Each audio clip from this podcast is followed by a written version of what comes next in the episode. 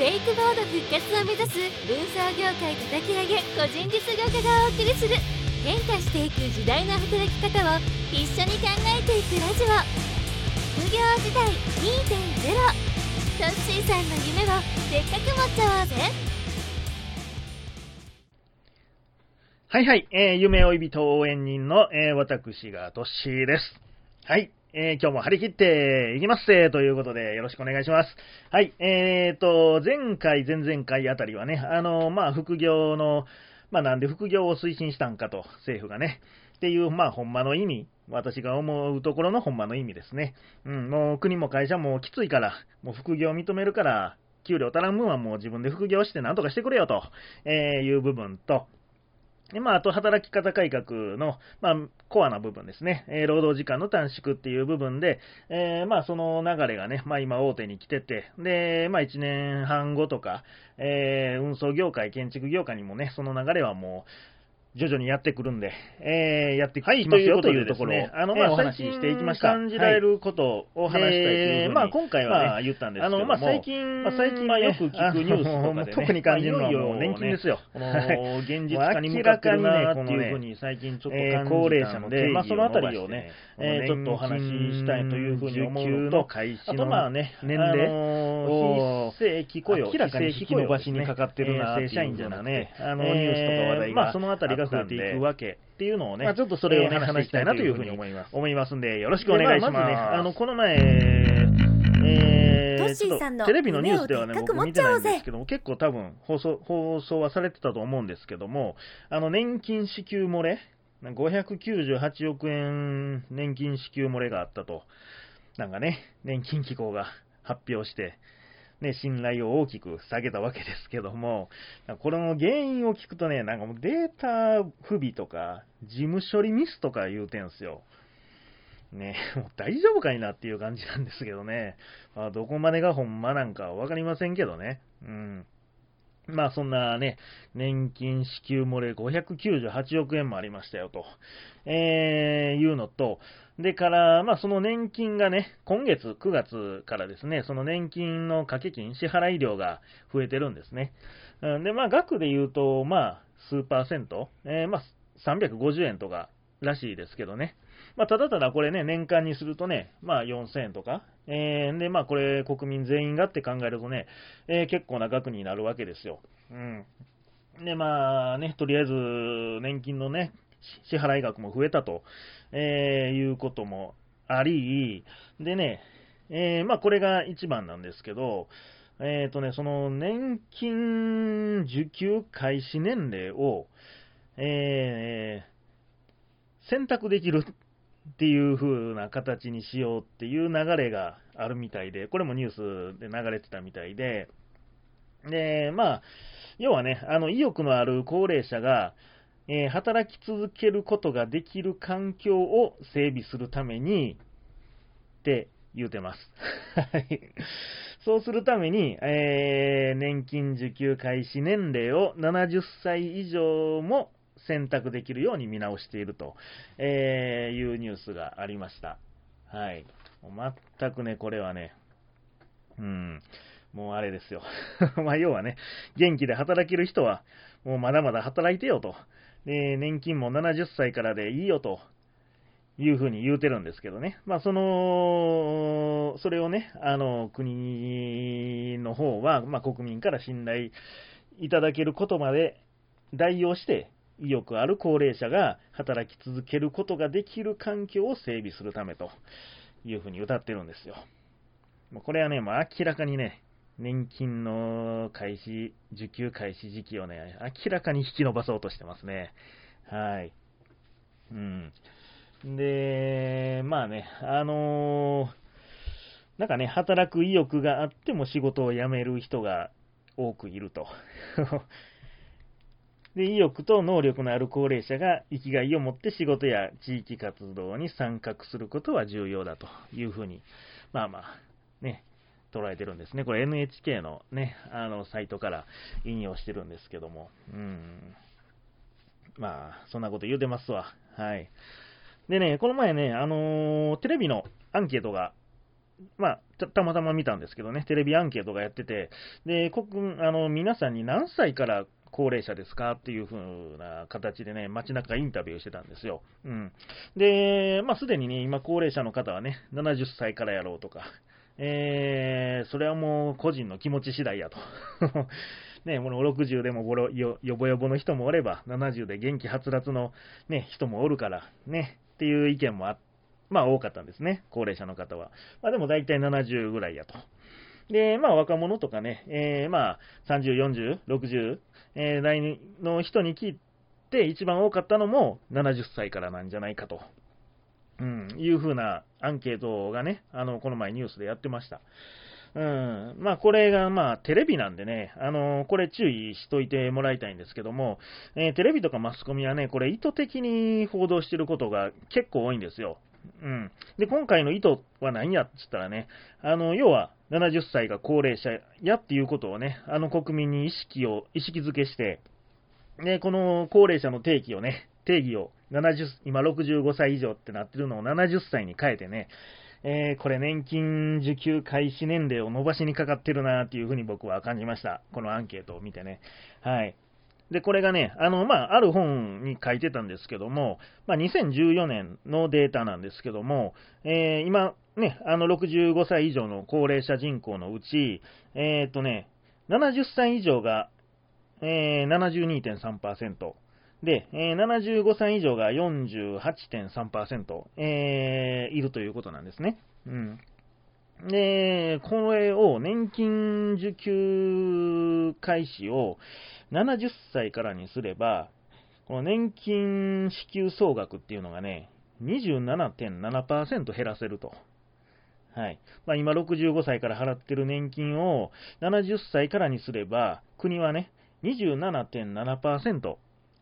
減らせれるわけですよ。支払う年金額を。はい。で、これをね、さらに75歳以上にすればね、51.7%減らせれるという風なデータをね、あの本に書いてました。はい。で、ね、75歳以上に引き上げれば、年給ね、あの、受給開始を75歳以上に引き上げれば、えー、まあ、国のね、この年金財政問題は、まあまあ解決できるんじゃないかっていう風に本に書かれてたんで、もう明らかにここを目指してるなっていう風にしかね、僕は思われ、思えないんですけどね。はい。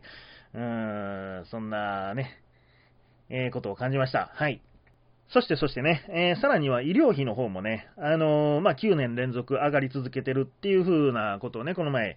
やってました。ニュースでね。うん。で、なんか42兆3644億円に、えー、去年から3.8%増えたと。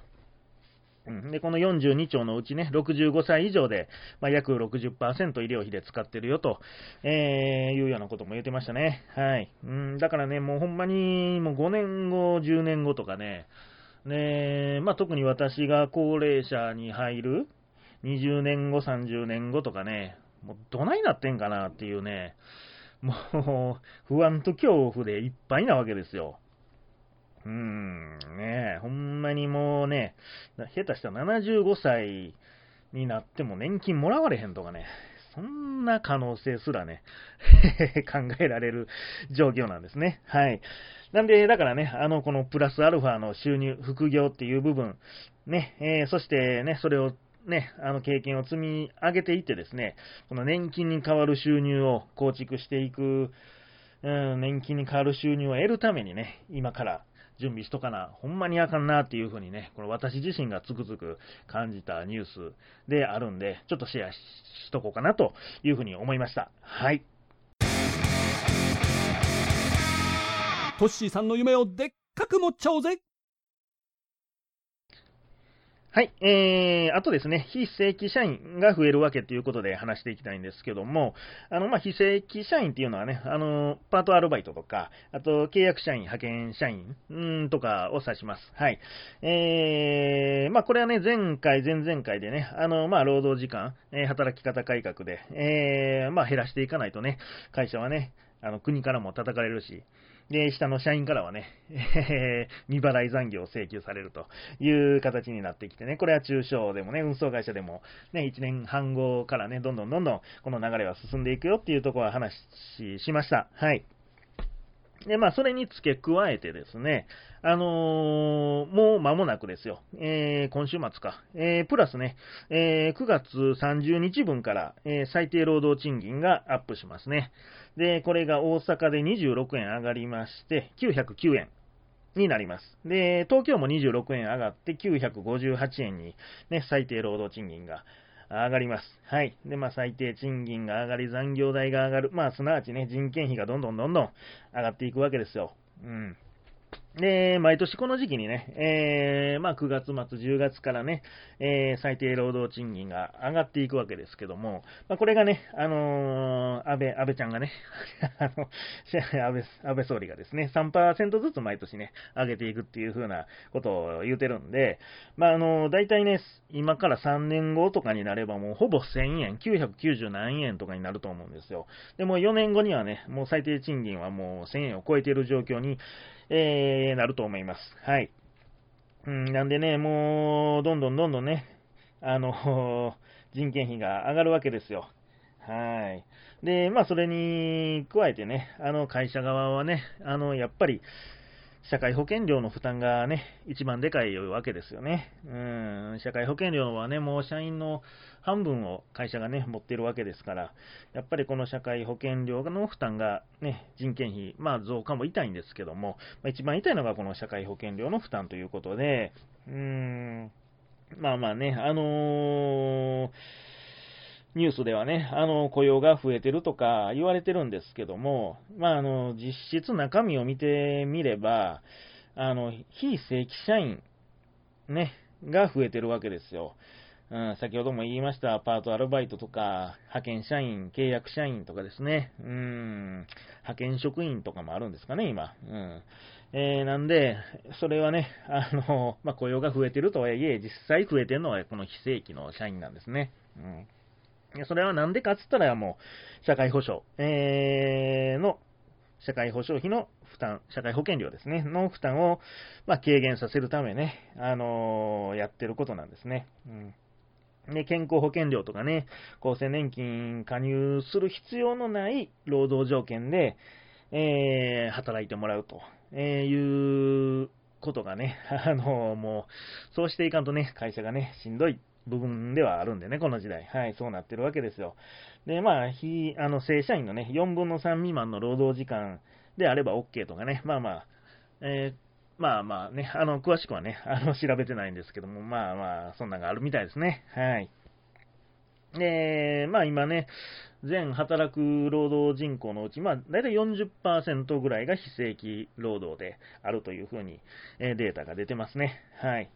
なんで、まあね、あの、一部大手ではね、あの、非正規社員を正社員に増やす運動をしてるって言うてね、うん。で、正社員、非正規から正社員雇用が増えた言うてね、発表してるとこもありますけども、これ、あの、裏でちゃんと助成金とかもらえてるんでね、あの、大手でとかね、はい。うん。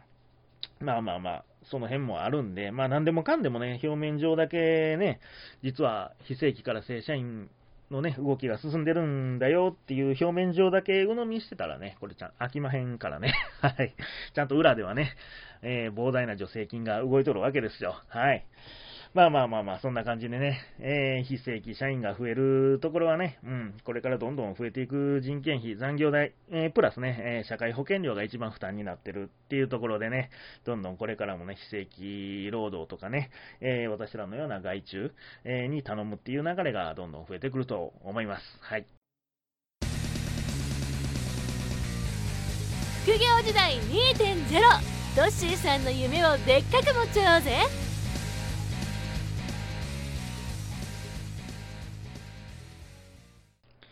はい、えー、ということで、えー、今回もありがとうございました。はい。えーと、あとね、あのー、最後に、あの、これ、池上彰さんのね、あの、番組で言うてたんですけどね、はい、それもね、ちょっといい内容だったんで、シェアし、シェアしたいと思うんですけども、あの、今、100歳以上の人口がね、6万8000人もいるらしいんですね。うん、もうこれはどんどん47年連続増加中らしくて、はい、こんなにおったんですね。6万8000人、100歳以上がいるみたいですよ。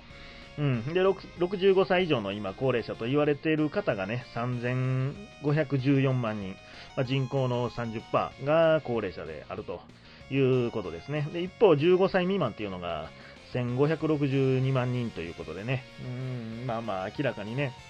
これ少子高齢化なんですけども、あのまあ、高齢化社会言うてますけどね、これ実はね、今、実は超高齢社会という言い方をします。うん。で人口の、ね、7%が、ね、高齢者になると高齢化社会っていう風に言われるんですね。で14%を超えてきたらもう高齢社会と。で21%を超えたら超高齢社会と言いまして、もう今、日本はね、えもう21%を余裕で超えてるという 状況で あるみたいで、で世界一の、ね、超高齢社会らしいんですよ、日本って今ね。うん、らしいですよ。はい、ちょっとね、やばいっすよね。はい。でね、あのね、まあ国もね、あのーまあこれからね、生産人口が減っていくんで、えー所得税とかね、法人税よりもね、やっぱり消費税を上げたいというふうに思ってるみたいですね。やっぱり所得税、法人税はね、景気が悪くなるとね、やっぱり下がりますんで、その辺ね、消費税っていうのはね、安定してるんで、どんどん国はね、消費税、消費税率を上げていきたいというふうに思ってるっていうことをね、この前番組で言ってましたね。はい。まあまあまあ、そんな流れですよ。はい。ということで、今回もありがとうございました。次回からはですね、まあまあ、今まで話してきたこのね、えー、まあ、あのー国の財政問題や超高齢社会、で、まあ人口の構造上とかね、で、まあ、あと会社の雇用の問題、えー、とか上げてきまして、で、まあ、最後にはね、今もうね、人材不足で、どの業界もね、悩んでるわけですよ。はい。えー、ってなるとね、あのー今ね、皆さんも毎日のように聞いてるね、AI、えー人工知能ですね、アーティカルインテリジェンス、アーティフィカルインテリジェンスかな？はい。で、まあちょっとね、今後ね、え AI とかね、ロボット化、自動運転とかね、まあそういった部分をね、話していきたいなというふうに思いますんで、また次回も聞いてください。はい。ということで、今回はこの辺でありがとうございました。ほなねー。